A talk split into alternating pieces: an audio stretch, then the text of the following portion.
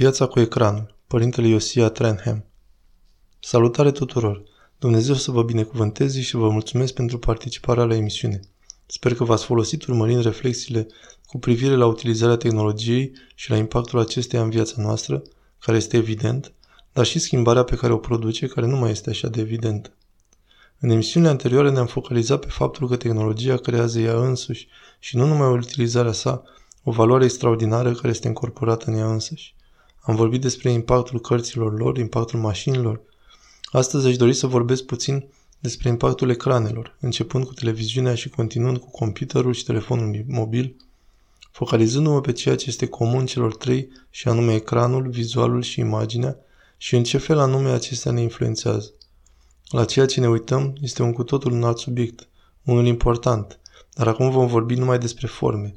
Impactul produs de către ecran este foarte diferit decât impactul produs de o carte.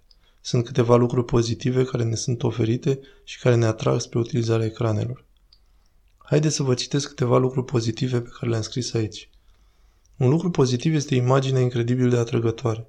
Unul dintre lucrurile care îmi place la computerul meu este acela că îmi prezintă o imagine grandioasă a coastei californiene, care este magnifică, frumoasă și sunt convins că generațiile anterioare descoperirii camerei fotografice cu greu ar putea crede că se poate produce o imagine așa de clară și de frumoasă. Aceasta este una din beneficiile ecranului. Alte beneficii sunt vizualizarea exterioarelor, intimitatea care este implicată, răspunsul emoțional imediat care este provocat de ecran, puterea unor mesaje scurte, experiența individuală, toate acestea sunt cu claritate lucruri pozitive care atrag pe oameni în fața ecranelor. Dar cu toate aceste beneficii, ca în cazul oricărei alte tehnologii, Există o mulțime de lucruri negative, iar dacă vă amintiți de reflexiile noastre cu privire la Platon, vrei, nu vrei, noua tehnologie are atât lucruri pozitive cât și negative. Și dați-mi voie să menționez unele dintre aspectele negative care vin cu utilizarea ecranului. Tehnologia ecranului și videourile la care ne uităm sunt foarte neroditoare în privința sporirii în cele ale gândirii. Sunt câteva modalități de a depăși aceasta, dar este o discuție mai lungă, iar cei mai mulți oameni nu vor să vizioneze emisiuni lungi. Este un mare beneficiu adus de tehnologie să poți viziona emisiuni mai lungi și mai în detaliu, ca cea lui Joe Rogan, a lui Jordan Peterson. Este într-un fel ca și cum te-ai afla într-o sală de clasă, dar acestea sunt doar un procent infim al celor ce utilizează ecranul în acest scop, majoritatea postărilor fiind foarte scurte și de aici rezultatul scăzut al dezvoltării procesului de gândire, o lipsă a logicii, lipsa obiectivității, o imensă minimalizare a istoriei, o slăbiciune a detașării față de ceea ce vedem atunci când vizionăm ceva, suntem atât de conectați emoțional. În plus, nu există nicio experiență colegială și niciun fel de alternanță. De asemenea, ecranul are un potențial adictiv care este cu mult mai mare decât al cărților, iar rezultatul acestui lucru este erupția bolilor patologice, începând cu anul 2012, când telefonul inteligent a impregnat cu adevărat societatea noastră. Încă se lucrează la această documentație și multe cercetări s-au făcut în domeniu, iar patologia este clară. Bolile mentale, depresia, alienarea, tot felul de efecte negative, teribile, care vin la pachet cu afundarea societății în experiența de a sta în fața ecranelor, iar toate acestea au condus la situații concrete nefericite. Una dintre ele este explozia analfabetismului. Și cine s-ar gândi la asta? Dar aceasta este ceea ce s-a întâmplat atunci când telefonul a devenit omniprezent iar noi nu am devenit mai inteligenți, ci mai proști. Iar acesta poate fi măsurat în multe, multe feluri. Astfel, telefoanele inteligente nu ne ajută să fim mai bine informați. De asemenea, creșterea incredibilă a urii și a lipsei de înțelegere. Datorită neajunsurilor acestei forme de informare vizuală, oamenii cred că după vizionarea câtorva videouri, clipuri, știu despre ce este vorba. Aceștia sunt angajați într-o anumită formă de experiență colegială într-un anume tip de educație în care poți sugera ceva și să primești înapoi un punct de vedere alternativ și astfel te simți în stare de a cizela propriile puncte de vedere.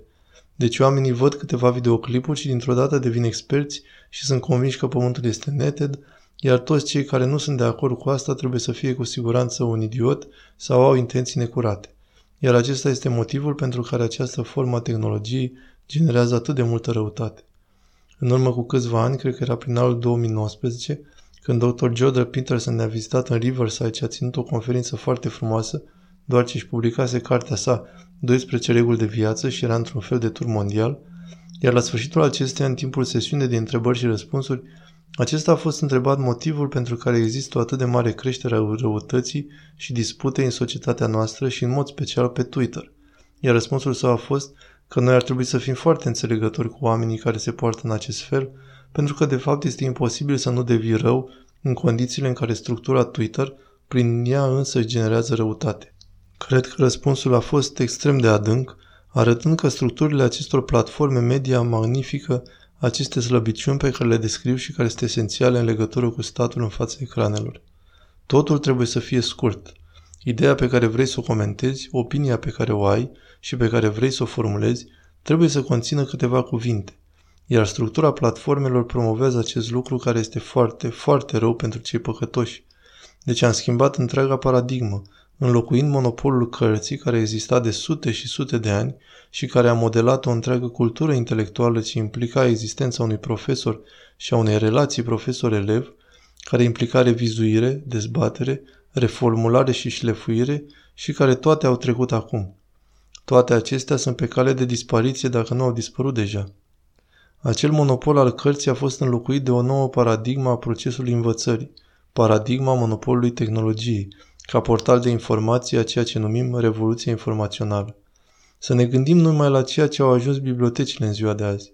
Bibliotecile care au fost atât de prețuite în civilizația occidentală clasică pentru un timp atât de lung. Astăzi, acestea sunt în fapt goale. Oamenii care merg la bibliotecă nu mai merg pentru cărți. Aceștia merg pentru a împrumuta dispozitive digitale, să împrumute filme sau să utilizeze terminalele de computer de acolo iar acest lucru se întâmplă și în orașul meu, Riverside. Locuiesc aici de decenii. Copiii mei au învățat acasă, iar acum nepoții mei se ajută unii pe alții. Obișnuiam să mergem la bibliotecă tot timpul. Mergeam să citim, să luăm cărți, să participăm la diverse activități organizate acolo. De curând s-a construit o nouă bibliotecă în centru, o clădire mare și frumoasă, dar nu este dotată cu foarte multe cărți, atât timp cât, din păcate, nu mai este vorba de cărți. Rezultatul este că acela că asistăm la creșterea noului monopol al tehnologiei, prin care titanii tehnologiei, noi lorze acestei industrii, i-am putea numi și baronei tâlhăriei, iar acesta este un apelativ decent, cei câțiva care controlează fluxul informației, comandă subiectele dezbaterii publice și astfel controlează preocupările oamenilor prin forma în care se prezintă pe platformele media. Unul din exemplele prin care constatăm această realitate este faptul că societatea a putut ajunge atât de interesată în ceea ce face o singură persoană, și mă refer aici la președintele SUA, indiferent cine este acesta, iar asta se întâmplă de la apariția monopolului ecranului. Suntem împinși de tehnologie să ne concentrăm pe ceea ce face președintele și nu pot să nu subliniez îndeajuns că aceasta nu are nimic american în ea. Ideea că cetățenii americani ar petrece atât de mult timp privind, reflectând și comentând despre ceea ce a făcut o persoană nu este în spiritul american. Aceasta este împotriva ideii de guvernare locală, iar obsesia cu ceea ce face președintele, indiferent cine este acesta, în ultimii 11 ani de când monopolul tehnologiei s-a impus, ne-a făcut să devenim posedați de ecran. Aceasta este o nebunie. În mod absolut este o nebunie. Acesta nu este modul în care America a fost creată și modelată în trecut și trebuie să-i punem capăt, să-l stopăm, deși tehnocrații vor opune rezistență. Acestea au fost câteva gânduri despre statul în fața ecranelor. Aș fi spus mai multe despre tehnologie pentru a demonstra că mediul însuși are propriile sale mesaje. Mediul însuși este un mesaj, iar aceasta am dorit să subliniez în reflexiile mele trecute.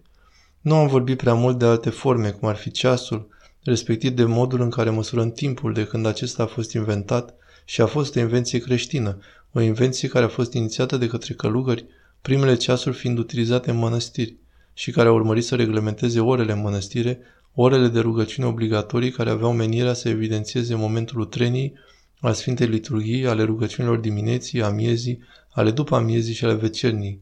Această organizare a timpului prin intermediul ceasului a fost foarte importantă, ajutând oamenii să roage și să păstreze pe Dumnezeu în mintea lor.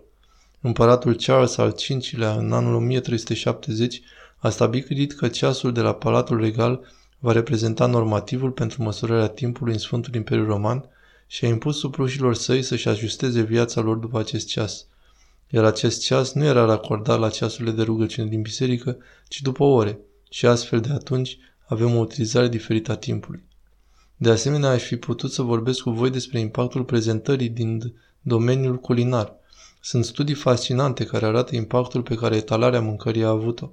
Dacă vrei ca copiii tăi să mănânce sănătos, de exemplu să mănânce vegetale sau salată, modul în care etalezi salata, că le pui în față sau îi lași pe ei să aleagă de la bufet, determină faptul dacă vor mânca sau nu. Astfel, șansa de a mânca este mai mare decât le vei oferi salata în fața lor.